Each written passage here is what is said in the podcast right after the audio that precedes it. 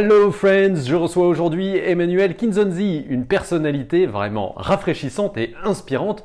Deux adjectifs que je n'aurais d'ailleurs probablement pas du tout employés si je l'avais rencontré il y a quelques années. Fils d'immigrés euh, congolais ayant grandi à Villiers-le-Bel, Emmanuel a en effet longtemps emprunté le chemin de la facilité et tout son cortège de tricheries, de mensonges et d'illusions. Autant dire que ce n'était sans doute pas le cheval sur lequel vous auriez parié. Et puis un jour, on ne sait pas très bien ce qui s'est passé, mais il a décidé de changer. Le nouveau chemin qu'il a décidé de prendre était long et ardu, mais a fini par l'emmener jusqu'à la prestigieuse université de Berkeley en Californie. Si vous voulez comprendre comment un tel changement est possible, comment on parvient à réformer son caractère, à prendre vraiment sa vie en main ou à développer un réseau puissant à partir de zéro, vous devriez avoir le même plaisir à écouter Emmanuel que j'en ai eu à l'interviewer. Et enfin, si ce podcast vous plaît, je serais super content que vous puissiez laisser une note ou un commentaire sur votre plateforme de podcast. Bon, ça permettrait à des centaines de millions d'autres auditeurs au moins de découvrir comme vous le secret de mes invités pour mener sa vie sabre clair. Et tout de suite, on écoute ma conversation avec Emmanuel.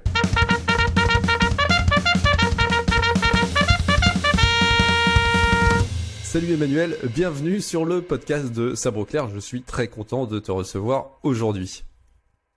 Merci de me recevoir Christophe, un plaisir également.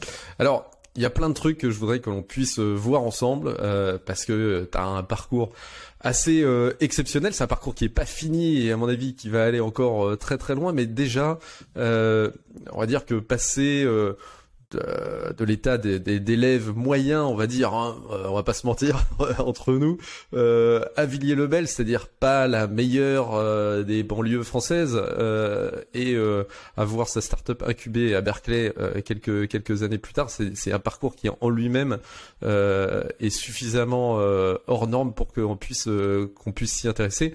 Alors, le nom de, de cette start-up, c'est Safnat Panea. C'est un mot qui vient de l'égyptien ancien et euh, comme euh, tu, l'écrivais euh, dans ta campagne Kickstarter, ça veut dire révélateur de secrets. Et tu nous expliques que c'est le nom donné à un homme qui, par sa détermination et son courage, a su faire face à des situations qui lui semblaient infranchissables. Alors ma question, c'est de savoir s'il y a une grosse identification à cette description-là. Alors bien sûr, Christophe, bien sûr. Avec mon associé, cette histoire, en fait, elle nous a beaucoup inspiré quand on était beaucoup plus jeunes. c'est l'histoire de Joseph. C'est un personnage qui est passé par des moments difficiles, trahis, euh, des moments dans sa vie où c'est vraiment très très complexe.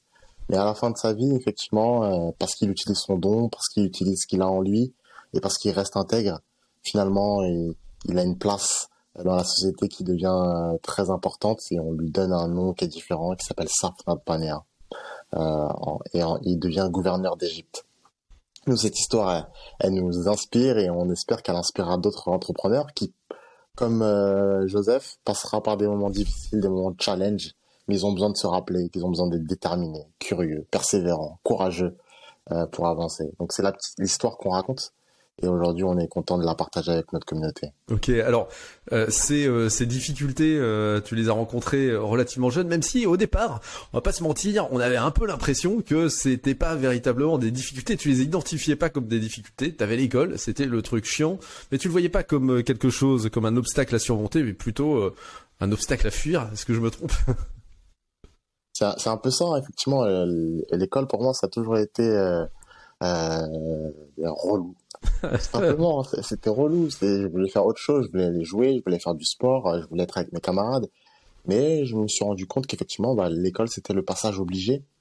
Et au fur et à mesure bah, de ma scolarité, j'ai compris en fait bah, l'essence même de l'école et pourquoi c'était important, pourquoi l'apprentissage c'était important. Euh, et c'est finalement ce que je raconte euh, un peu plus tard. Ouais, tu l'as, tu as écrit un livre euh, donc euh, quelques années après qui euh, qui s'intitule Je ne veux plus tricher. Et comme je te le racontais l'autre jour, euh, pour pouvoir avancer dans le livre plus vite, j'ai profité d'un long trajet en voiture pour demander euh, à ma fille aînée qui était assise à côté de moi de me faire la lecture. Euh, je me suis dit ça va être une lecture édifiante euh, pour elle et puis pour mes autres enfants. et quand je leur ai dit que j'allais t'interviewer pour ce podcast, ai dit quelle est la question que vous voulez que je pose à Emmanuel? Et la réponse a été On aimerait bien savoir comment il trichait quand il était petit. ben justement, moi, quand j'étais petit, j'ai pas de téléphone portable. Donc je pense qu'aujourd'hui, j'aurais eu encore d'autres astuces incroyables. Mais moi, à mon époque, on n'avait pas de téléphone en fait euh, euh en classe. Donc, on avait euh, des stylos, des, des blancs. On avait, on préparait des, brouillons. Les brouillons, ils étaient magnifiques. Il y avait des plans d'action, il y avait des, introductions, c'était incroyable. Donc, c'est ce qu'on faisait. Et après, effectivement, on trichait aussi en réseau. Donc, notre but, c'était de maximiser justement notre notre note sans que ça se voit. Donc, on était vraiment des chefs de projet innovants pour pouvoir tricher. j'avais des, des, tonnes de d'antisèches et de, de, combines pour pouvoir y arriver. Donc tu avais déjà en toi euh, une ressource précieuse qui est la créativité. Tu nous expliqueras tout à l'heure ce que ce que tu as pu en faire euh, euh, au-delà de au-delà des antisèches. Euh, à ton avis, le problème à l'époque, c'était quoi? C'était toi ou c'était l'école? C'est une bonne question. C'est une bonne question, Christophe. Bah, je pense que c'est moi, hein, premièrement, euh, puisque je, je trouve que j'avais quand même des bons professeurs euh, avec du recul, je me dis, mais finalement, j'avais, on avait des gens, euh, j'étais en ZEP, moi, souvent, et des gens quand même qui étaient très, très impliqués dans notre éducation, qui voulaient toujours faire des sorties pédagogiques, qui voulaient nous donner des choses, euh, qui voulaient vraiment vouloir nous aider, faire des, des actes, euh, euh, nous aider de manière individuelle. Mais effectivement, bah, j'étais un peu jeune, je comprenais pas forcément l'intérêt, et euh, bah, je regardais plus en fait le moyen de pouvoir m'amuser euh, et de m'extraire finalement de ce contexte-là. Donc, premièrement, c'est de ma faute hein, si je triche. Alors, tu tu t'expliques bien dans ton dans ton livre la personnalité un petit peu de, de tes parents.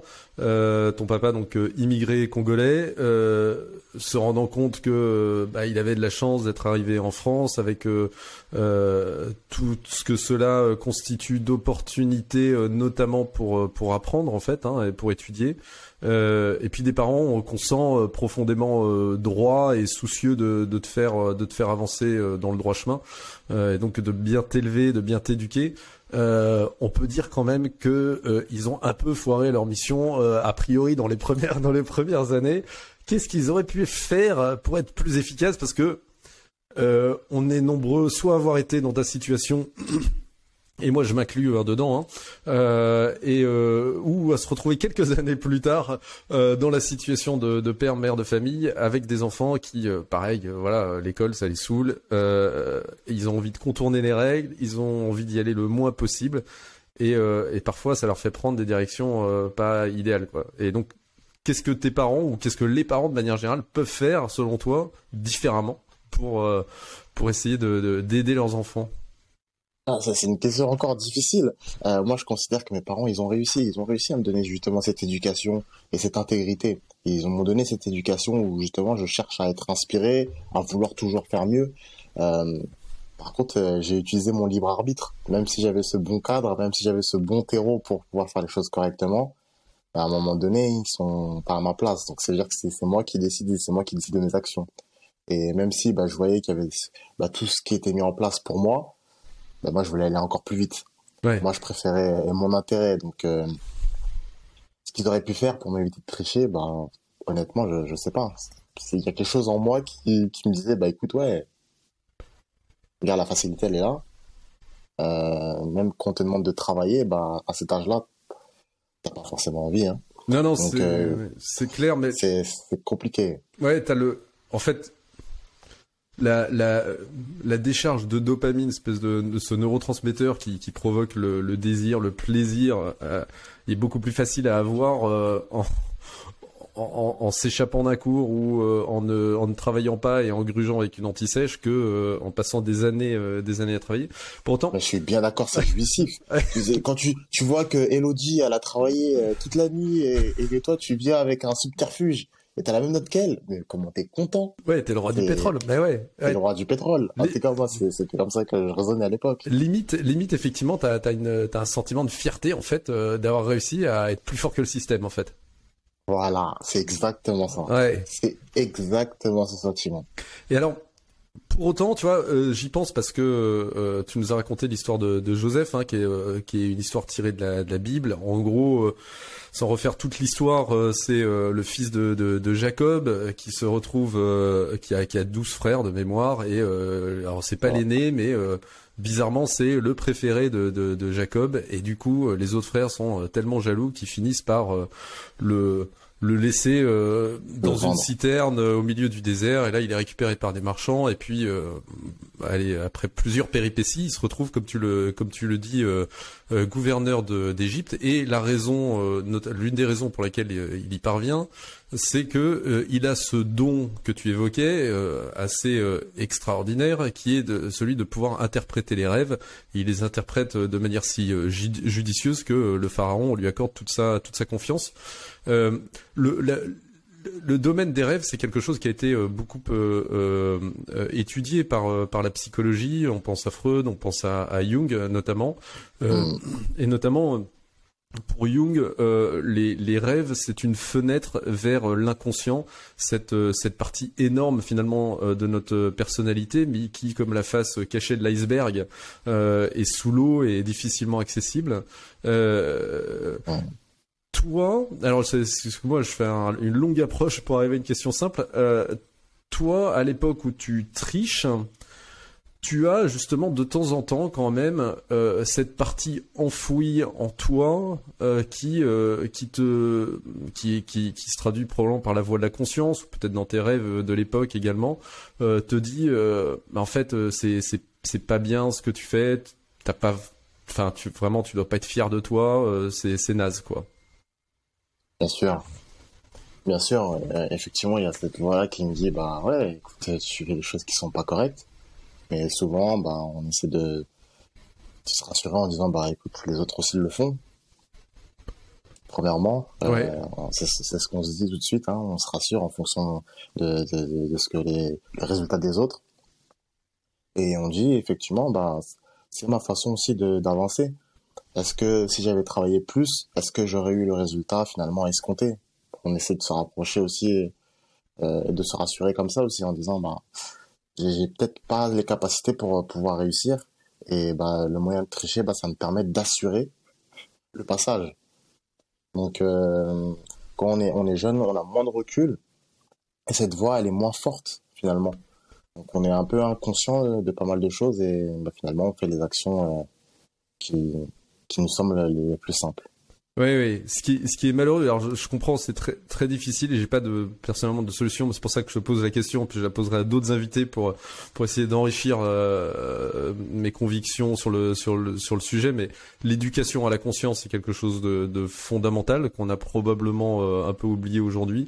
Euh, mais savoir écouter la voix de sa conscience, c'est quelque chose qui, à mon sens, est, est important. Et puis également, on voit bien que finalement, ton attitude, qui était la mienne aussi, hein, enfin, il n'y a, a, pas de jugement dans ce que je dis, mais, mais euh, c'est un manque de courage en fait. C'est-à-dire qu'il y a un moment, j'ai ah bah j'ai envie de passer, euh, j'ai envie de passer dans la classe supérieure. Ouais, mais en fait, euh, enfin, si t'es pas fait pour ça, il faut que t'assumes, tu vois. Enfin, il faut que t'assumes. Ouais. Et justement, j'en parle beaucoup dans le livre, le fait d'assumer. Parce qu'à un moment donné, j'arrête de tricher justement. Mon livre s'appelle Je ne veux plus tricher. Et justement, j'ai un déclic. Et c'est en fait quand j'ai ce déclic-là que les choses se passent correctement. Mais au début, euh, dans les prémices, quand j'assume vraiment qui je suis, en fait, les notes, elles sont catastrophiques.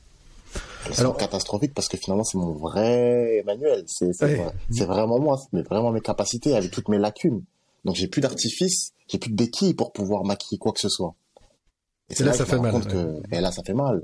On se dit, ah, en fait, je suis vraiment faible comme ça. Ouais. Ah, ok, d'accord. Ok. Euh, et c'est là, en fait, que la progression a commencé à arriver. C'est là qu'on on essaie davantage d'être curieux, qu'on essaie de récupérer un maximum de choses. Mais c'est euh, jouissif d'une autre manière également.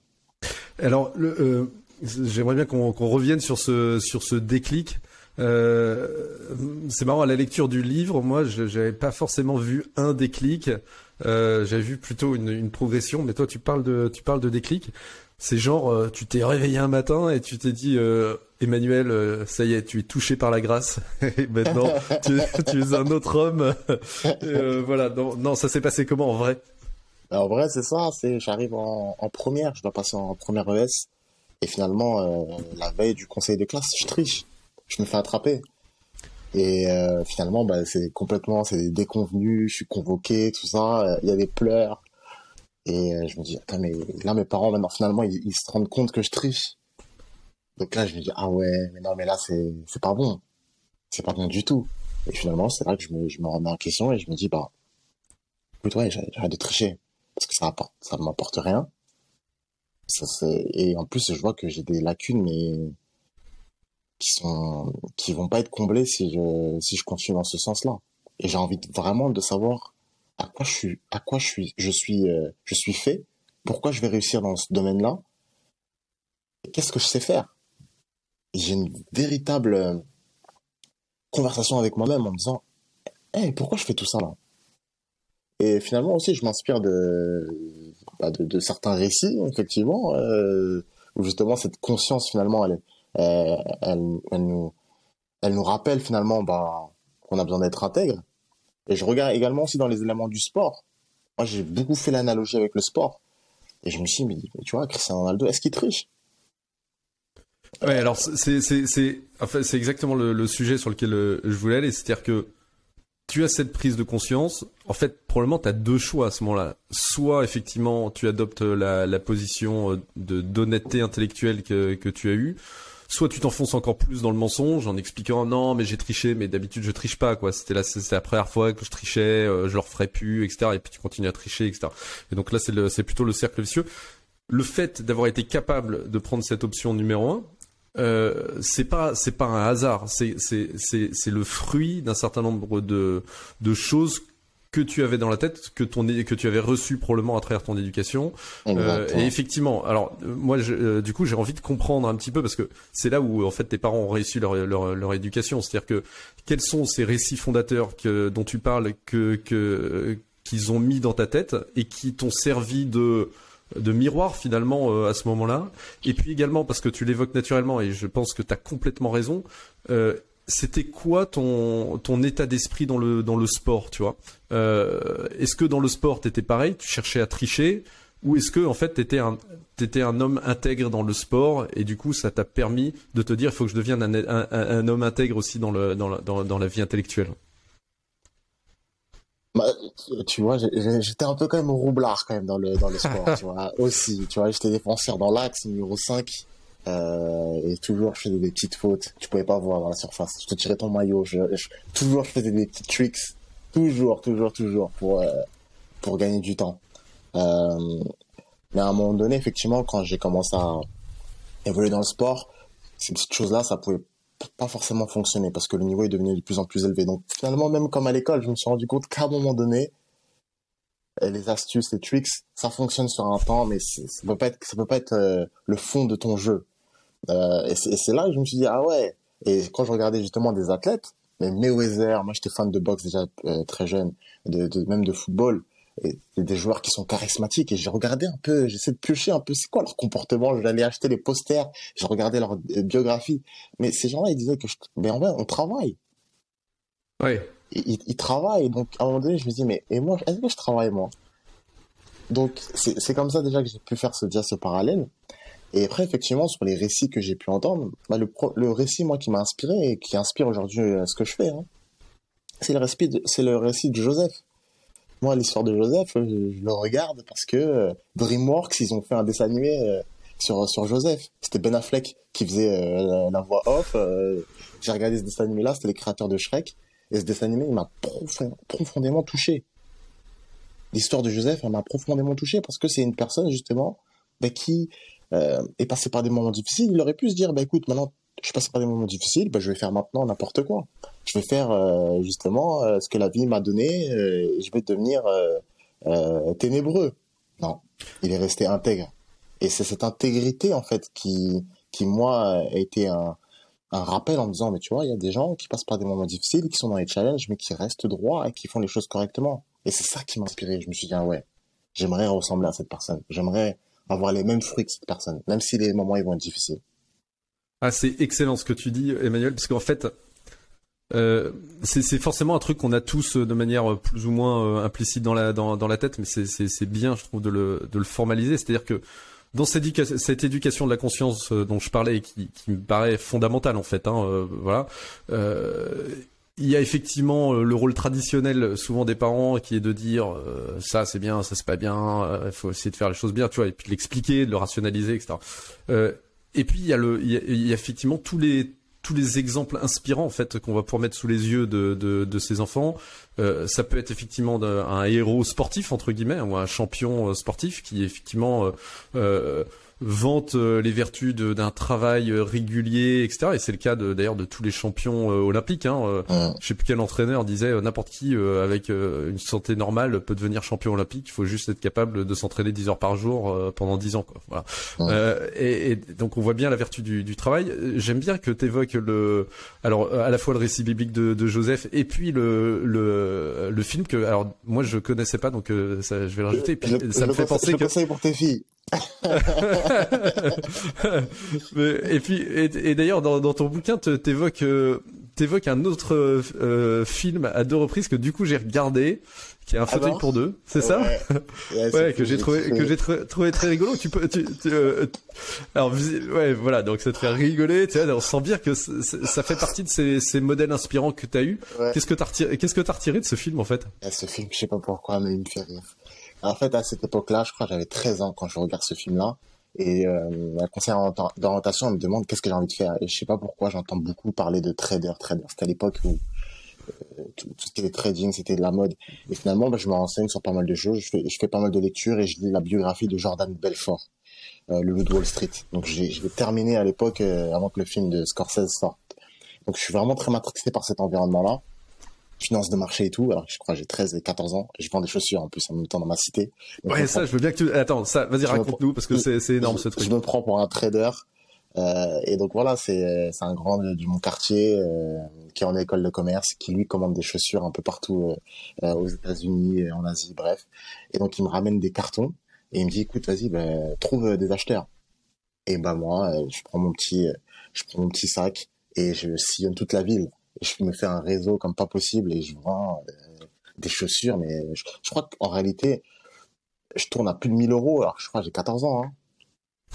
C'est avec du recul, c'est là que je me, je me, rends compte que j'en ai vendu mais des tonnes et des tonnes des, des, chaussures et je me prends pour un trader, tu vois. Et donc ça me ça me fait, ça me faisait bien rire et euh, c'est comme ça que je prends finalement ma petite indépendance financière finalement de euh, de mes parents et euh, mais c'est comme ça que je comprends un peu les rudiments un peu du commerce, euh, comprendre le besoin. Je me rends compte que dans cette cité, eux, ils aiment plus ces couleurs-là. Euh, et j'essaie de comprendre, ben, ok, la prochaine fois, je vais ramener plus des paires dans ce sens-là. Il y a des gens qui viennent chez moi un peu à n'importe quelle heure. Euh, est-ce que t'es là? Est-ce que t'as pas une paire de 42, s'il te plaît?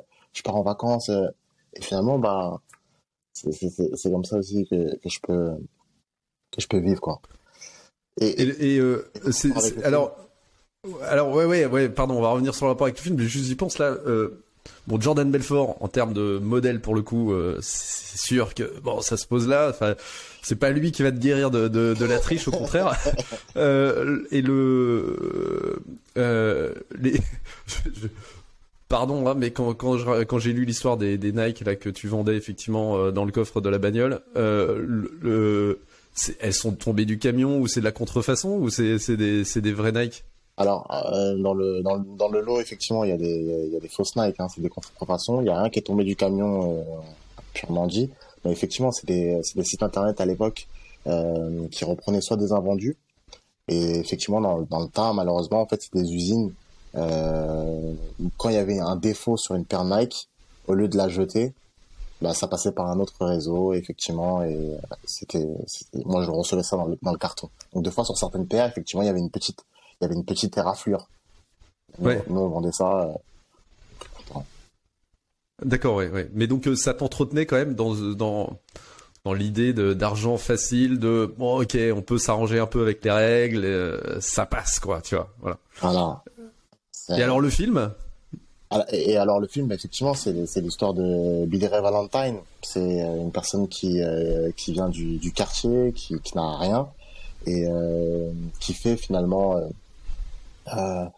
figure de cobaye dans une expérience avec euh, deux messieurs qui sont très riches, qui travaillent dans, justement dans le trading et qui prennent finalement son, son, le personnage de Billy Ray Valentine avec une autre personne qui travaille euh, dans leur bureau euh, en tant que trader, euh, Louis Winthorpe, et donc ils échangent leur rôle pour savoir si finalement Billy Ray Valentine va pouvoir agir euh, comme euh, Louis Winthorpe avec les mêmes codes, avec la même facilité de faire des affaires. Et est-ce que finalement il sera performant dans le domaine dans lequel il, va exercer?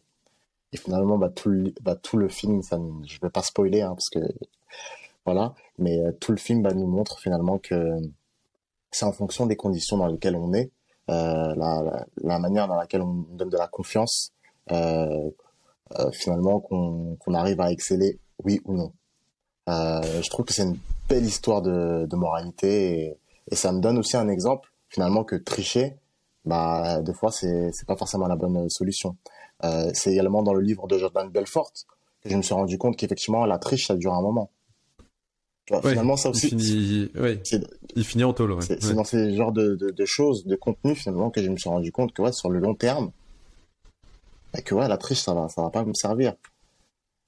Alors, comment on fait une fois qu'on a réalisé que, euh, ok, on va pas tricher, etc., et qu'il faut, euh, voilà, il, faut, faut, travailler honnêtement, etc., qu'on se rend compte du coup qu'en fait, on n'est pas très bon, qu'il va falloir se mettre au travail, que ça va faire mal, que ça va prendre du temps comment tu te motives? Parce que c'est bien, tu vois, d'avoir cette révélation, mais il y a un moment, quand ça devient dur, la tentation, elle est quand même grande de te dire, bon, bah là, je vais quand même un petit peu arrondir les angles, tu vois. Bah, tu vois, tu parlais de, tu parlais de rêve.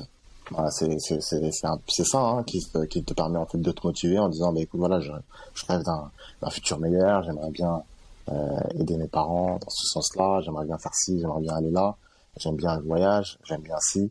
Euh, pour y arriver, bah, il faut que j'arrive à, à avancer et que je sois justement la personne euh, à même de, de pouvoir euh, y arriver. Donc, il faut que je me donne les moyens, tout simplement. Euh, donc, il faut y aller. Donc, il faut y aller et donc il faut, il faut à un moment donné travailler. Donc, ce que j'ai fait moi, par exemple, c'est me rapprocher justement des passions parce que je me suis dit, si je me rapproche des choses que j'aime, bah, je vais moins considérer que c'est du travail. Euh, et donc, c'est à chaque fois, c'est ce que je faisais. J'essaie de de m'approcher de la culture générale, des choses que j'appréciais, pour me donner envie euh, de travailler dans ce sens. C'était comme ça que j'essayais de me motiver.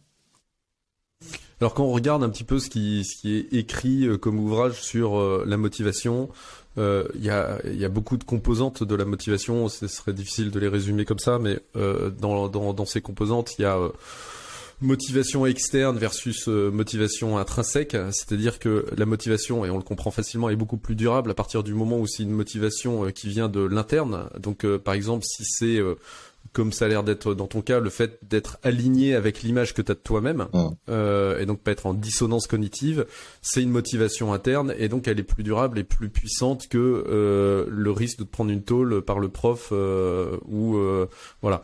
Euh, si euh, ta motivation c'est l'ego par exemple, eh bien c'est une motivation interne, et là aussi sera plus puissant que la promesse d'une prime par exemple, ou voilà. Exactement. Donc, y a, justement, y a, dans, y a, dans, dans le livre, justement, j'en parle de ce que tu viens de dire cette variable-là.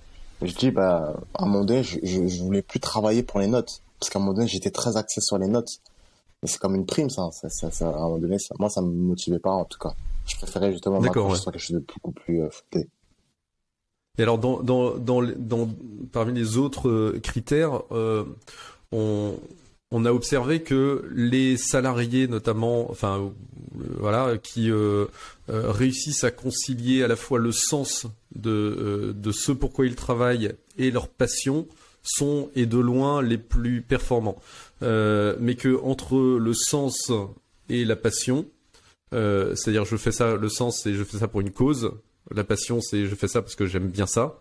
Euh, entre les deux, l'élément le plus puissant, aussi bizarre que ça puisse paraître, c'est le sens. Euh, est-ce que tout, enfin, en relisant un petit peu ta, vie, enfin, en tout cas le début de ta vie, là où t'en es, euh, est-ce qu'il y avait une quête de sens à un moment, c'est-à-dire de, quelque chose de plus grand que toi dans ce que tu, ce que tu voulais faire?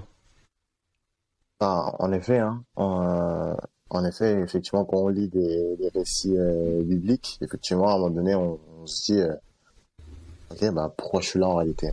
Est-ce que ma vie a un sens? Euh, Est-ce que les dons et les qualités que j'ai, finalement, elles vont servir à quelque chose de plus grand que moi? On se pose ce genre de questions qu'on a un peu jeune et finalement, on n'a pas forcément les, résultats. Mais comme tu le disais tout à l'heure, mon livre, il parle de processus. Et finalement, c'est au travers de ce processus-là que moi, j'ai trouvé effectivement un sens. Et euh, c'est là que j'ai pu faire effectivement l'analogie finalement avec la vie de Joseph. La vie de Joseph, son don, c'est pas pour lui. Effectivement, lui, ça lui permet d'avoir des succès, effectivement. Mais en réalité, le don qu'il utilise, c'est pour une multitude de personnes. Finalement, le don qu'il utilise, c'est pour qu'il puisse gouverner un pays. Finalement, le, don qu'il utilise, c'est pour sauver également sa famille. Donc, le sens de, tout ça, de, sa vie, finalement, c'est d'aider d'autres personnes et qu'il il accompagne d'autres personnes. Donc, effectivement, moi, je, très tôt, je me suis dit, bah, effectivement, ce que je fais, j'aimerais bien que ça a du sens et que ça puisse m'aider moi aider également d'autres personnes. Donc, euh, c'est dans ce sens-là, effectivement, que j'ai essayé de grandir en me disant, bah, dans tout ce que je vais faire, si j'ai du succès, bah, faut que ça serve à, quelqu'un. Euh, sinon, pour moi, j'avoue, il n'y a pas de, il sens. Il n'y a pas de sens. Ouais, d'accord. Ouais. Donc ça, rejoint pas mal. Euh il y, a, un psychologue américain qui a énormément travaillé, euh, qui a eu un rôle assez fondateur sur, euh, on va dire, la psychologie du bonheur, l'étude du bonheur sous un angle psycho psychologique. Et, et, lui a réussi à, à mettre à jour, on va dire, un certain nombre de facteurs qui sont assez corrélés euh, ou en tout cas même qui, sont assez explicatifs du fait que euh, une personne va déclarer se sentir euh, épanouie ou heureuse. et l'un de ces l'un de ces facteurs, donc je crois qu'il y en a cinq de, de, mémoire. l'un de ceux-là, c'est ce qu'il appelle la, la, spiritualité ou la transcendance. donc en l'occurrence, ça peut être la foi, effectivement, ancrée, ancrée sur la sur la Bible, qui donne le sentiment ou en tout cas enfin qui qui ouais qui permet justement euh, de répondre à cette quête de sens que l'on a tous avoir le sentiment que l'on agit pour quelque chose qui est plus grand que que nous. Euh, alors c'est exigeant d'avoir la foi et de d'essayer de se conformer au principe de, de, de cette foi-là, mais on observe que euh, euh et ça peut paraître contre-intuitif, contre-intuitif par, par pardon euh, encore une fois dans notre dans notre société, mais qu'en fait plus les communautés, plus les personnes ont une foi euh, stricte entre guillemets, c'est-à-dire sont euh, euh, essayent d'être fidèles aux principes de leur de, de, leur foi et à la pratiquer, plus généralement ils déclarent un haut niveau de satisfaction par rapport par rapport à la vie. Euh, donc d'une certaine manière, ce que tu ce que tu racontes est une bonne illustration, je trouve, de, de ce principe-là. top. alors, il y a, donc, euh, euh, dans, ton parcours, on voit bien qu'il y a euh, finalement ce substrat éducatif, culturel, qui te permet d'avoir ce déclic et de faire le bon choix au, moment du, au moment du déclic. On voit également que tu acceptes le fait d'être faible, le fait de devoir travailler pour combler cette faiblesse et être plus fort. dans, dans les dons euh, que manifestement tu, tu, tu, as reçus, il y a celui d'être euh, assez accessible comme, euh, comme gars, assez sympa, t'as pas peur d'aller vers les autres, et t'as une capacité de networking qui est qui, qui paraît assez au-dessus de la moyenne en tout cas. Hein. J'aimerais bien que tu que tu nous expliques comment cette capacité à créer du relationnel, à aller chercher les gens, t'a permis euh, de franchir un certain nombre d'étapes et que tu nous racontes comment tout ça t'a amené euh, ultimement euh, à Berkeley avec pour forger ou améliorer ou accélérer Safnat Panea. Bah écoute, c'est une question qui souvent on me la pose. Mais effectivement, c'est c'est particulier parce qu'en réalité, je, je, fais ça naturellement dans le sens où bah, je parle avec les gens en fait. Moi, quand je, je, sais pas, il y a plein de choses sur lesquelles je sais pas, tu vois. Donc, euh, je pose des questions. Et finalement, bah, ça me fait rencontrer des gens. Et ça me, c'est boule de neige. Mais c'est véritablement comme ça. En réalité, quand j'ai une problématique, je dis, bah, écoute, ouais, j'ai envie de créer une montre. Ah, mais comment tu vas créer ta montre? Tu connais des gens des horlogers, toi? Ah oui, il faut des horlogers pour le faire. Ok, bah, bah oui, il faut des horlogers. Bah, va demander à un tel, il va te dire euh, qui tu vas rencontrer. Je prends le téléphone, je dis, bah écoute, eh, monsieur, bonjour, je suis désolé, on m'a demandé de venir vous voir parce que... Et au fil, une aiguille, bah, finalement, tu, tombes sur les réponses. Et euh, moi, mon cheminement, il été comme ça. C'est, je me pose la question, comment je vais faire? Et finalement, je rencontre des gens. Et euh, finalement, ces gens-là, eux aussi, ils ont des besoins. Donc moi, je leur dis, eh, mais vous savez, moi aussi, je connais quelqu'un qui, sait faire ça, hein, en réalité. Hein. et boum, et je leur donne, et ils me donnent, et on avance comme ça. Et euh, quand je réussis ce que j'ai besoin de faire, bah, j'appelle la personne en lui disant, hey, grâce à vous, tu te rappelles quand tu m'avais donné ce conseil-là, bah, finalement j'ai réussi. Et donc j'entretiens ma relation comme ça, et on se souhaite une bonne année, et on avance ensemble.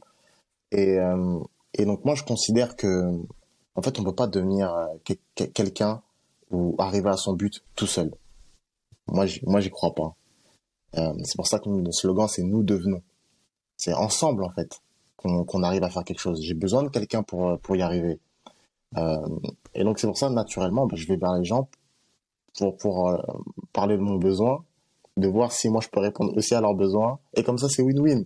Et tout le monde est content. C'est de cette manière-là que, que j'essaie d'établir justement mon, mon réseau. Et alors sur le plan professionnel, euh, quelles sont les, les, rencontres ou la rencontre qui a peut-être le plus joué pour toi? Il y en a plusieurs des, des, des, rencontres qui ont beaucoup joué. Par exemple, si on reprend sur le sur le contexte un peu du, du livre euh, de ma scolarité, il y a une, il y a une dame qui s'appelle Hélène Desmé euh, qui m'a qui m'a beaucoup aidé.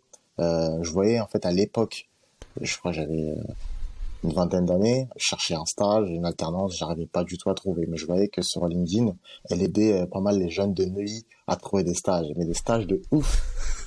J'ai mais c'est incroyable. Pourquoi la ville de Neuilly-sur-Seine, ils font des choses comme ça alors que, tu vois, euh, je sais pas s'ils ont vraiment besoin. Et je me disais, mais c'est un délire. Pourquoi à Villers-le-Bel, il n'y a pas ça? Allez, j'envoie un message sur LinkedIn.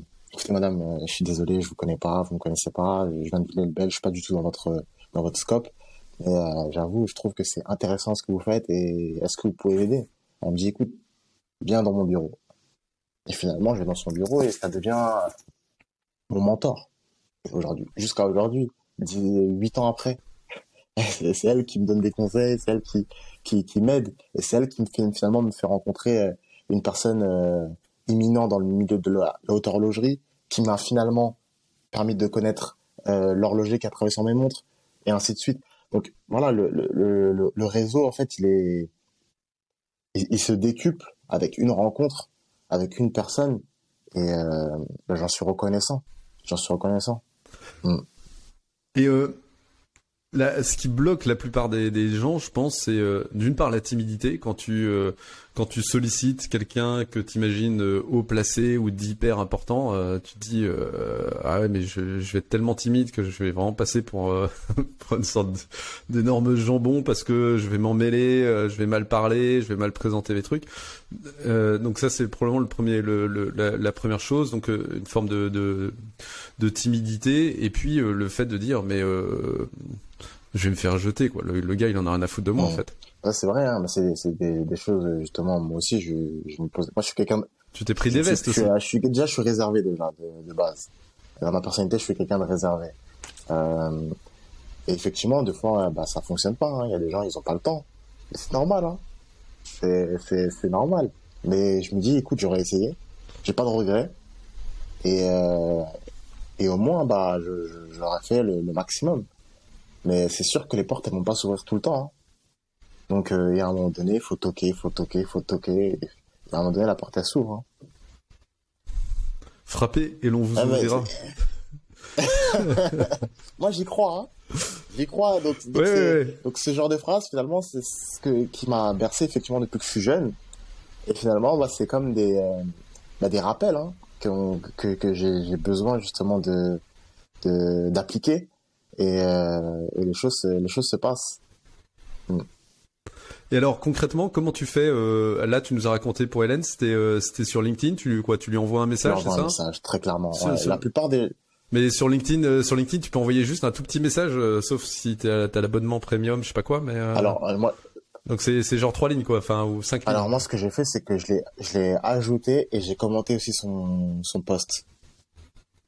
D'accord. C'est ce que j'avais fait, c'est comme ça qu'on était rentré en contact parce que effectivement, je l'avais pas dans mon réseau direct et c'est comme ça finalement que que j'ai pu l'avoir. Ouais. Ouais, donc tu as commencé par donner d'une certaine manière avant de commencer à recevoir. Exactement, euh, Exactement ouais, c'est vrai.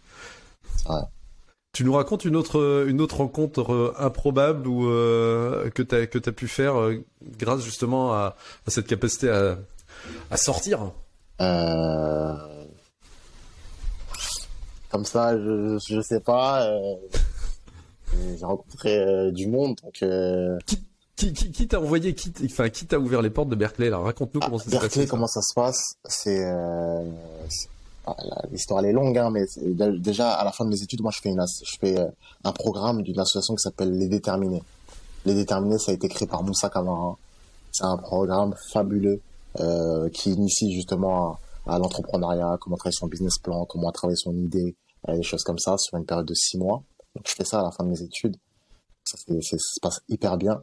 Et à la fin de, ce programme-là, finalement, il y a, y, a un incubateur qui s'appelle le School Lab qui euh, repère mon projet euh, parce qu'on avait une idée assez technologique et qui me dit bah écoute nous on peut te financer euh, des études à Berkeley et comme ça tu pourras travailler avec des ingénieurs sur ton projet.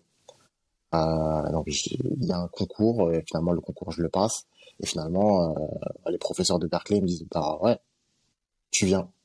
Et donc là ils me disent tu viens mais ils me disent t'as deux trois semaines pour t'organiser pour venir. Et donc il faut de l'argent il faut que tu montres à l'ambassade que de l'argent et compagnie.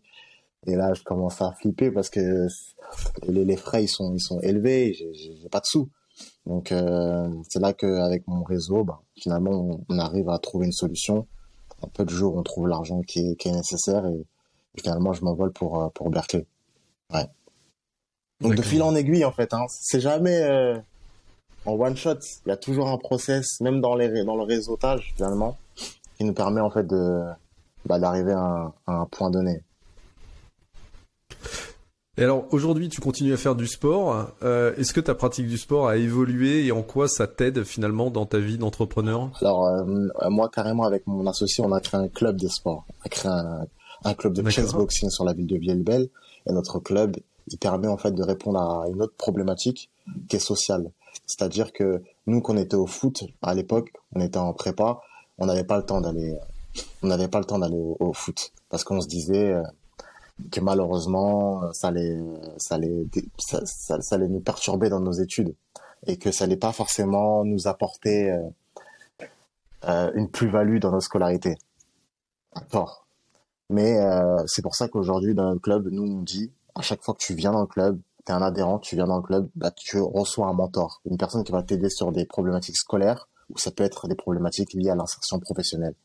Et donc on a créé un club de chess boxing pour toujours des trucs euh, particuliers qu'on fait toujours farfelu hein. Mais c'est un sport. Ouais il faut, faut, faut, faut que tu nous expliques ce que c'est c'est un sport euh, qui mélange euh, les échecs et la boxe. Donc c'est un sport qui a été inventé par Enki Bilal euh, qui a dessiné justement une bande dessinée qui raconte un peu ce sport-là. Et c'est les traders londoniens qui ont popularisé ce sport. Euh, donc c'est on est sur un ring on boxe pendant trois minutes. Si on n'arrive pas à mettre KO son, son adversaire l'arbitre il apporte le plateau d'échecs il faut mettre échec à mat son adversaire, et ainsi de suite. C'est un délire. Et c'est euh, finalement l'archétype un peu du développement personnel, puisque finalement, physiquement, on a besoin d'être hyper fit, et intellectuellement, bah, on a besoin d'analyser, de faire des stratégies, et bah, malgré l'effort, malgré l'endurance qui commence à s'amoindrir, il faut quand même arriver à réfléchir sur le, sur le plateau. Euh, ouais, garder sa lucidité. Donc c'est un sport de ouf que nous on kiffe et qui nous aide justement à nous défouler et à souffler aussi, hein, parce que l'entrepreneuriat c'est pas facile. Donc ce sport-là, nous, ça nous permet de de, de, de nous aider dans notre vie tous les jours. Ok. Quelles sont les prochaines étapes pour euh, Safnat Panera ah, Safnat Panera, nous, on aimerait euh, vendre davantage. Hein. Donc aujourd'hui, on, vend, on a vendu un peu aux États-Unis, un peu euh, aux Pays-Bas, à Londres et en France. Mais aujourd'hui, on cherche des investisseurs justement pour travailler davantage notre notre notre offre et surtout bah, nos pubs justement qui, qui vont permettre euh, d'acquérir davantage de clients, euh, travailler davantage nos gammes. On travaille vraiment sur toute sur, sur toute cette euh, sur toute cette valeur. C'est pas évident. On pensait que nous créer une montre c'était assez simple et finalement on se rend compte que c'est hyper chaud.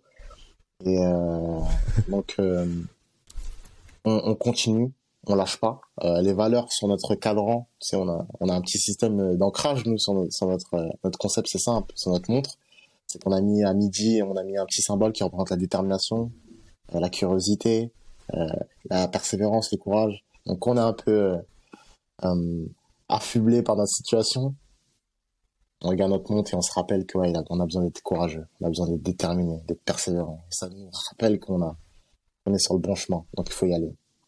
Donc on peut faire agrandir notre communauté et donner de la valeur à notre communauté.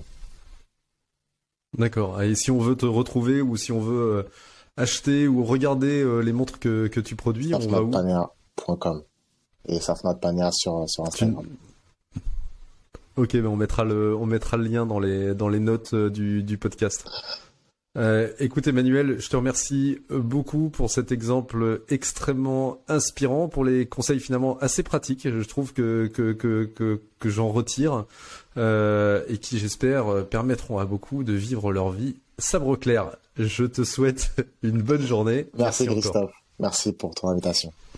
Merci d'avoir écouté cet épisode de mon podcast Sabre Clair. N'oubliez pas de me laisser une note ou un commentaire sur votre plateforme d'écoute. Déjà, ça me rendrait super heureux. Mais en plus, vous contribuerez ainsi à rendre ce podcast plus visible, ce qui serait vraiment super cool. Je vous dis à très vite et en attendant, n'oubliez pas de mener votre vie sabre clair.